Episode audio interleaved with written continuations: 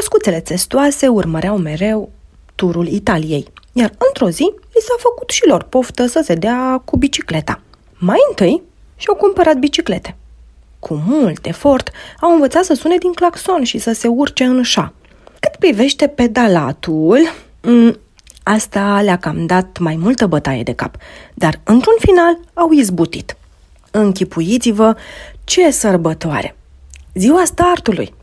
O duzină de broaște testoase alese pentru a participa la întrecere aveau pe carapacele lor pictate în dungi de toate culorile numărul și marca bicicletei și câte și mai câte.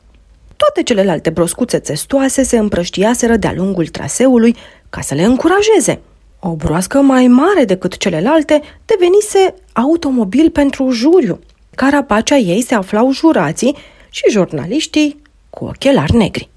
Iată că s-a dat și semnalul de pornire, iar concurenții au început să pedaleze, cât mai încet posibil, ca să nu obosească. Automobilul jurului însă nu putea porni, pentru că broasca șofer trăgea un pui de somn.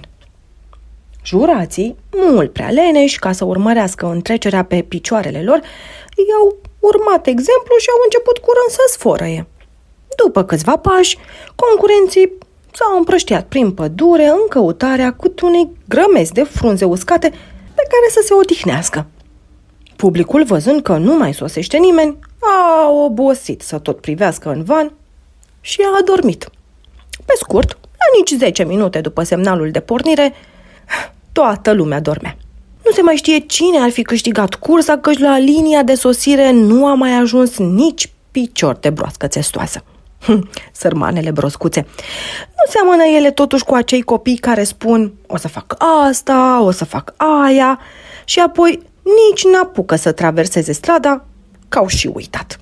Sperăm că v-a plăcut povestea de astăzi și că niciodată, dar niciodată, nu o să fiți ca broscuțele testoase din povestea noastră. Pe data viitoare!